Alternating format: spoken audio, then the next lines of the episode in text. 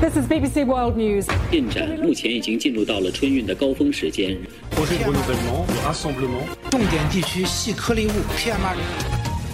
나라방 뉴스 살펴봅니다. 글로벌 뉴스 전준 외신캐스터 안녕하세요. 네, 안녕하세요. 러시아가 히로시마 원자폭탄의 2,000배 위력을 가진 차세대 대륙간 탄도미사일 ICBM을 시험 발사했다고 합니다. 어, 서방의 경제 제재와 우크라이나 군사 지원에 대한 경고 메시지로 해석이 되고 있죠. 그렇습니다. 러시아가 현지 시각으로 20일에 ICBM인 RS-28 사르마트의 첫 시험 발사에 성공했습니다. 러시아는 이 시험용 탄두가 캄차카 반도에 예정된 지역에 명중했다라면서 올가을에 실전 배치할 것이다 이렇게 설명했는데요. 푸틴 러시아 대통령이 이 무기는 모든 현대 미사일 방어 체계를 뚫을 수 있다라면서 위협으로부터 러시아의 안보를 확 실하게 보장해서 적들을 다시 생각하게 할 것이다 이렇게 강조했습니다. 최대 사거리가 18,000km예요. 그리고 이제 메가톤급 핵탄두를 15개까지 탑재를 할 수 있고요. 신형 극초음속 탄두 탑재도 가능하다는 게 러시아 국방부의 설명입니다. 이 위력이 맞다면 히로시마에 떨어진 원자폭탄의 2,000배 위력에 달하고요. 프랑스 크기 정도의 국가를 한 방에 초토화시킬 수 있는 위력을 갖고 있는 셈입니다. 그래서 나토가 이 미사일을 사탄이다 이렇게 부를 정도로 굉장히 위협적인 전략 핵무기로 평가되고 있습니다. 네네. 지구상 어느 곳이든 1시간 이내에 타격할 수 있는 이 메가톤급 핵탄두는 미사일에서 분리가 된 뒤에도 자체 경로를 따라서 비행하도록 설계가 되어 있는데요. 이 월스트리트 저널은 러시아가 미사일 개발을 2018년에 완료를 했는데도 지금까지 시험 발사를 미뤄왔는데 서방과의 긴장이 고조된 상황에서 시험을 단행한 것이다 이렇게 보도를 했습니다. 그래서 지금 미국 국방부 측은 시험 발사는 통상적인 일이니까 놀랄 게 없다. 미국이나 동맹국의 위협이 된다고 보지 않는다라고 평가를 했습니다. 미국이 러시아와의 전략무기 감축 협정에 따라서 시험 발사를 사전에 통보를 받았던 것으로 알려졌는데요. 하지만 지금 푸틴 대통령이 우크라이나 침공 직후부터 핵무기 운용 부대의 경계 태세 강화를 지시한 이후에 위협을 계속 고조시키고 있거든요. 네. 그래서 아, 뭐 괜찮다 위협이 되지 않는다라고 얘기는 했지만 미국 국방부 내부적으로는 이 핵 전쟁에 대한 가능성을 경계하는 분위기인 것으로 알려지고 있습니다. 네, 이런 가운데 러시아가 104년 만에 첫 국제 채무 불이행 디폴트를 맞을 가능성이 높다 이런 분석이 나왔어요. 그렇습니다. 신용부도 스와프 시장 감독기구가 20일에 러시아가 이달 초에 달러 표시 국채 두 건에 대해서 루블화로 이자를 상환한 건 채무자가 의무를 이행하지 못한 것이다. 이렇게 결 정을 내렸습니다. 러시아가 미국 정부가 금지를 해서 미국 은행을 이용할 수 없게 돼 있는데요. 그래서 지난 6일에 달러 국채 보유자들에게 이자를 루블화로 지급을 했었습니다. 당시에 러시아 재무부가 JP 모건 체이스를 통해서 달러로 이자를 송금하려고 했는데 이 JP 모건이 미국 재무부 승인을 받지 못했거든요. 그래서 우리 돈으로 한 8천억 원 규모의 이자 결제를 거부했었습니다. 네. 그래서 신용 부도 스와프 시장을 감독하는 신용 파생 상품 결정위원회가 투자자들이 달러를 받지 못했기 때문에 이 러시아가 채무 변제 의무를 이행하지 못한 것이다 이렇게 결정을 내린 건데요. 앞서서 국제 신용평가사 무디스도 러시아가 두 건의 달러 국채 이자를 루블화로 지급한 데 대해서 달러가 아닌 다른 통화로 지급한다는 조항이 없기 때문에 이건 디폴트에 해당할 수 있다 이런 경고를 내놓은 적이 있습니다. 네네. 지금 러시아 측은 투자자들이 접근할 수 있는 러시아 내 특별 계좌에서 루블화를 결제한 것이다. 그래서 디폴트는 아니다라고 지금 부인하고 있는데요. 일단 러시아가 유예 기간인 30일이 끝나는 5월 4일까지 달러로 이자를 내야 됩니다. 그렇지 못할 경우에 최종적으로 디폴트 판정을 받게 되는데요. 러시아가 디폴트를 맞게 되면 볼셰비키 혁명 이듬해인 1918년 이후에 처음으로 대외 채무에 대한 디폴트에 빠지게 됩니다. 네. 자, 이번에는 미국으로 가겠습니다.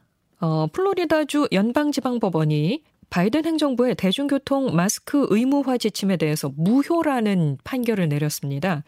그런데 미국 정부가 여기에 항소할 뜻을 밝혔고요. 주요 도시마다 다른 원칙을 또 적용을 하게 되면서 이 미국 내에서 마스크 착용에 대한 혼란이 커지고 있어요. 그렇습니다. 플로리다주 소재 연방법원 미셸 판사가 18일에 항공기, 열차, 버스 같은 대중교통에서의 마스크 착용을 의무화한 연방 정부의 조치는 무효다라고 판결을 내렸습니다.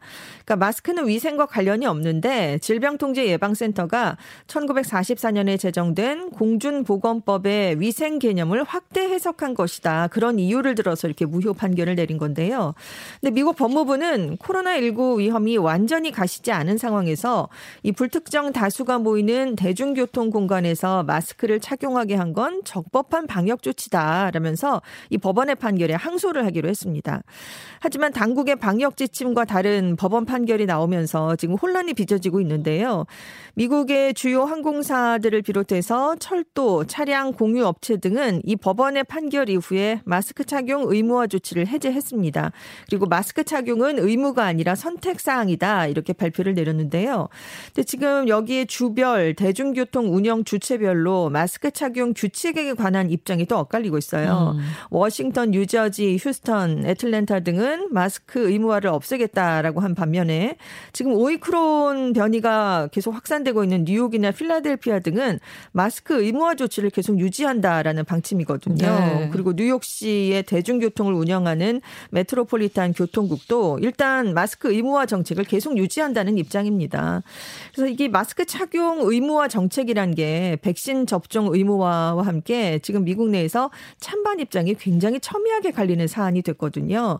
지난달 실시한 여론조사에 따르면 이 의무 착용 연장에 찬성하는 시민이 48% 반대가 51%로 좀 팽팽하게 나타났습니다. 네. 그래서 워싱턴 포스트에 따르면 위험군에 속하거나 백신 접종을 완료한 사람들일수록 마스크 착용 의무화를 지지하는 경향을 보이고 특히 정치 성향에 따라서도 의견이 나뉜다라고 분석을 내렸는데요. 그래서 이에 따라서 앞으로 마스크 착용 문제가 정치적인 쟁점화가 될 가능성도 나오고 있습니다. 마스크가 정치 쟁점화한다. 네. 그러니까요. 아이러니네요. 이 코로나19 팬데믹 기간에 근무를 재택근무로 했었던 사람들이 많죠. 미국에서도 그렇습니다. 그런가 봅니다. 이 미국 기업들에서 사무실 복귀를 추진하고 있는데 이제 사무실 복귀를 하려니까 근로자들이 깜짝 놀랐다고 해요. 그렇습니다. 2년 동안 얼마나 물가가 올랐는지 충격을 받았다고요. 그렇습니다. 물가 상승에 따른 이른바 스티커 쇼크라는 걸 체감하고 있는 건데요. 이 스티커 쇼크는 소비자가 상품에 붙은 높은 가격표에 받는 충격을 말합니다. 그런데 지금 2년이 지나서 돌아와 보니까 원유나 천연가스 등의 가격이 오르면서 출퇴근에 드는 비용이 일단 올랐습니다. 그리고 커피나 샌드위치 가격도 2년 전 전보다 훨씬 비싸졌는데요. 그리고 사무실에 출근하려면 자녀나 반려견을 돌봐줄 사람을 고용해야 되는데 인건비도 전반적으로 다 올랐습니다. 네. 그래서 이래저래 지금 근로자들의 부담이 커지게 됐는데요. 지금 가격을 좀 자세하게 들여다보면 미국의 평균 휘발유 가격이 지난당 갤런당 우리 돈으로 한 5,360원을 기록했는데 이게 2년 전에는 3,220원 수준이었어요. 그리고 랩 샌드위치의 평균 가격이 1년 전보다 18%, 샐러드는 11%, 4% 그리고 던킨의 아이스 라떼가 2년 전에는 4,580원이었는데 지금은 4,940원을 줘야 살 수가 있습니다. 네. 그래서 결국 이제 사무실 복귀를 추진하던 그 한 업체 보안 소프트웨어 업체 KnowBe4가 올해 초 결국 1,500명의 직원들에게 무기한 원격 근무를 허용하게 됐어요. 그래서 왜냐하면 직원들이 물가 상승 때문에 비용이 너무 커졌다, 부담스럽다라고 해서 계속해서 재택근무를 요청했기 때문입니다. 그래서 결국 초록 코로나19 초기에는 안전 문제 때문에 원격 근무를 많은 기업들이 채택을 했는데 이제는 비용을 절감하는 차원에서 원격 근무를 채택하게 음. 됐다라고 음. 지금 전문가들이 분석을 하고 있는데요. 그래서 결국 일부 기업들은 직원들에게 통근이라든가 식사 비용을 지원하겠다 이런 결정을 내리고 있습니다. 저는 우리나라에서도 이거에 대한 네. 얘기가 나오지 않을까 그렇죠. 어떤 뭐 조사 결과라든지 네. 이런 게 좀 나오지 않을까 싶어서 궁금해지기도 합니다. 그렇습니다. 어, 짧게 네. 이탈리아가 이 공공시설 에어컨 온도를 25도 이하로 낮추지 못하도록 할 방침이라고 해요. 그렇습니다. 왜냐하면 이제 유럽연합이 러시아, 러시아산 가스 수입을 차단하기로 결정을 하면 동참을 하겠다라고 정부가 방침을 내렸는데요. 그래서 다음 달 1일부터 내년 3월 20, 30일까지 어, 공공 관공서 건물의 에어컨 온도를 25도 이하로 설정하는 걸 금지하겠다라고 발표를 했습니다. 이게 우크라이나 전쟁 관련이기는 하지만 그렇습니다. 오늘이 지구의 날이라서 네, 아, 좀 네. 소개를 해드렸습니다. 지금까지 외신캐스터 전주현 씨 고맙습니다. 네, 감사합니다.